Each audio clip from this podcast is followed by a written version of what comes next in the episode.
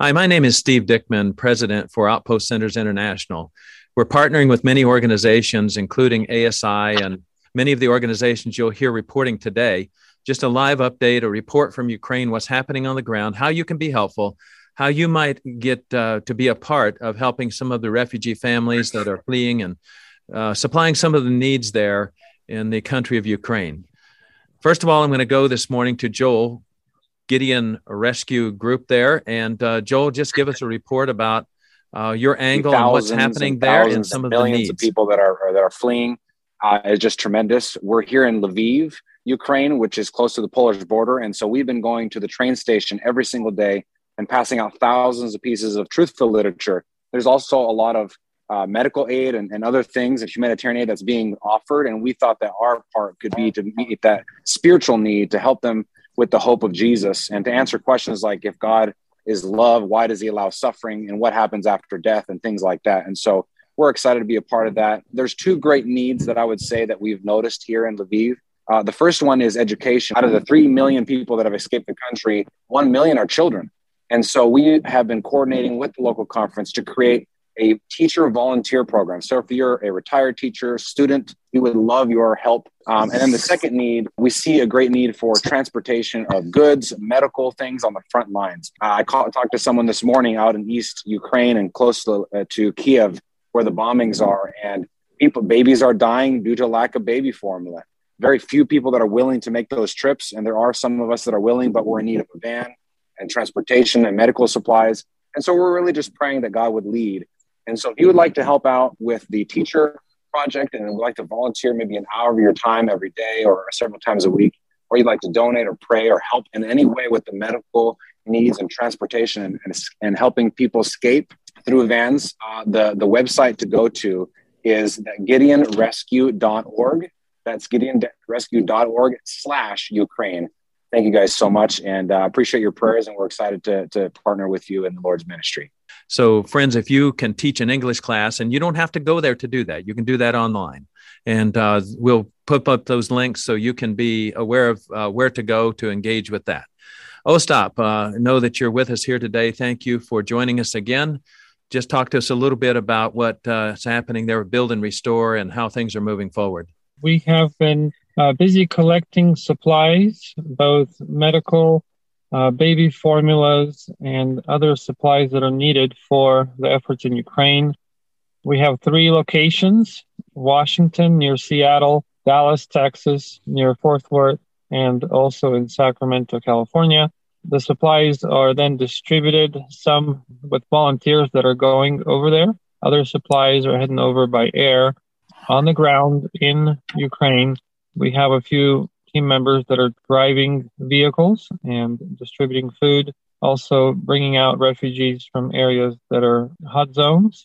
The biggest need that I think we have is, is for people to continue to pray for this effort.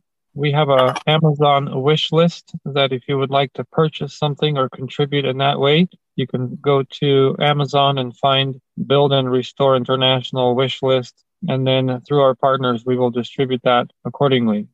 Thank you for all of your support and all your prayers. We'll continue to update you as the work continues. But what a blessing to have that uh, coordination taking place on the front lines.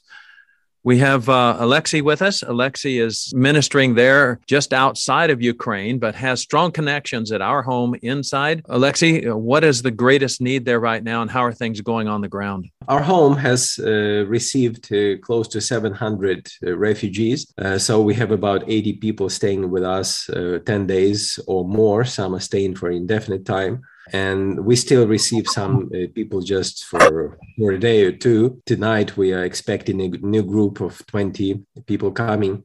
Thanks for the previous donations. They have been able to provide food and room and board there. Thank you, Alexei. Appreciate that. Uh, just let them know we're they're in our prayers, and we're praying that the Lord will open the windows of heaven to supply their their needs day by day. Mm-hmm. We're going to go to uh, Marcus. Marcus is on the ground there looking for and uh, helping to establish a mobile medical clinic there. It's uh, amazing how I was led to the right people at the right time. And to make it short, we have a, a nice site. We have a place where there is more than 100 tents ready to pick up uh, refugees coming across from the Ukraine. It's right in the south, Giurgiulesti, uh, about a few hundred meters away from the Ukrainian border and a few hundred meters away from the Romanian border. We have talked to the local authorities I was with the mayor last night. I was with the vice mayor. We talked to the emergency coordinator, the fire chief. They all are very happy that we come.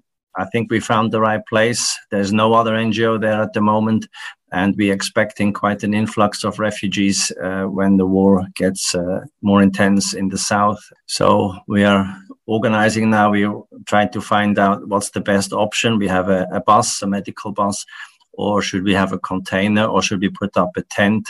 What we also would like is a, an ambulance, preferably four by four.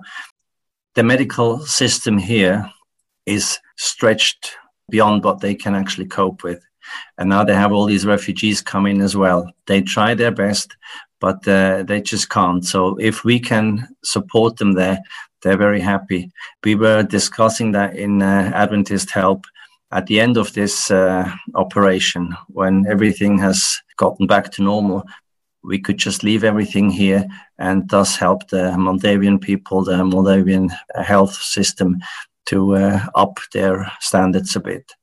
So whatever we bring in here is never lost. Now, what we're looking for is anything that you can use in a medical clinic. We are talking about Stryker beds, ECG, defibrillator, oxygen tanks, beds, ultrasound, whatever you need in, in primary health care.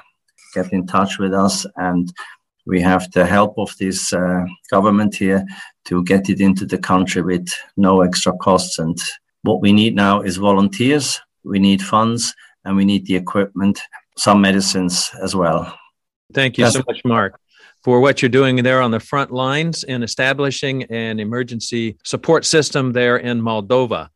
And uh, we'll be praying about that. We're going to open the link again for those who view this to be able to donate and to encourage and to support what you're doing there. Dr. Yuri, uh, thank you for joining us. Tell us about what's happening and what is your greatest need there right now in the country of Ukraine as you operate the Angelica Clinic.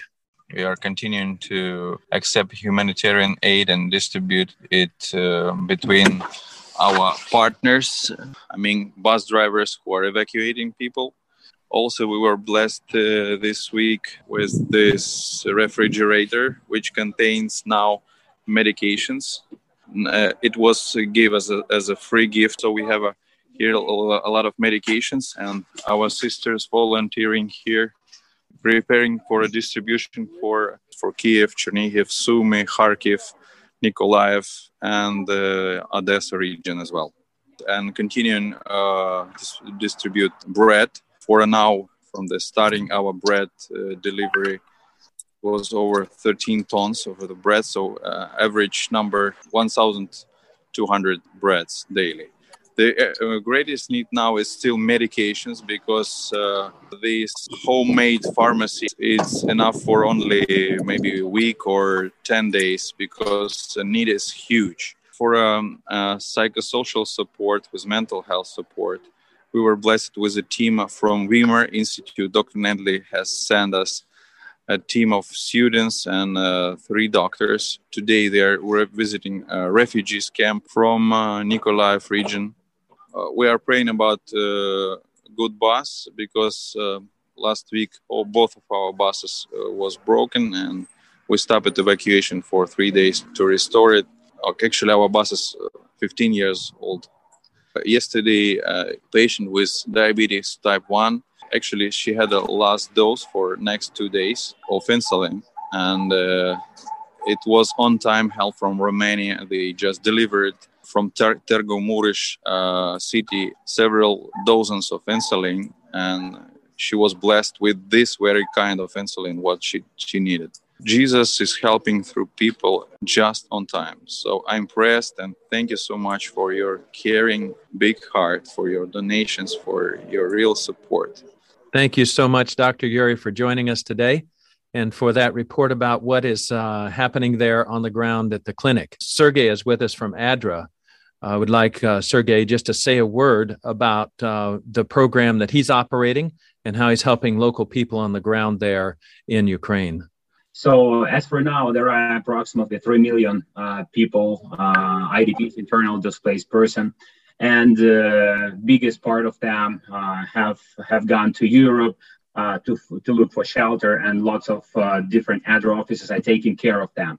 Uh, there are big needs, uh, you know, in food supplies and different medication supplies. Uh, you've heard Joel's presentation, him to find some teachers for kids that were, you know, scattered around the Ukraine. My appeal is to Southern Adventist University, where is the biggest, mostly, I think, the biggest mission department you can organize these students to work during the summer time with online in Zoom uh, with the kids. Uh, we provide now different programs. Uh, one of it is to uh, provide multi-purpose cash on cards of people who are preparing to launch this project.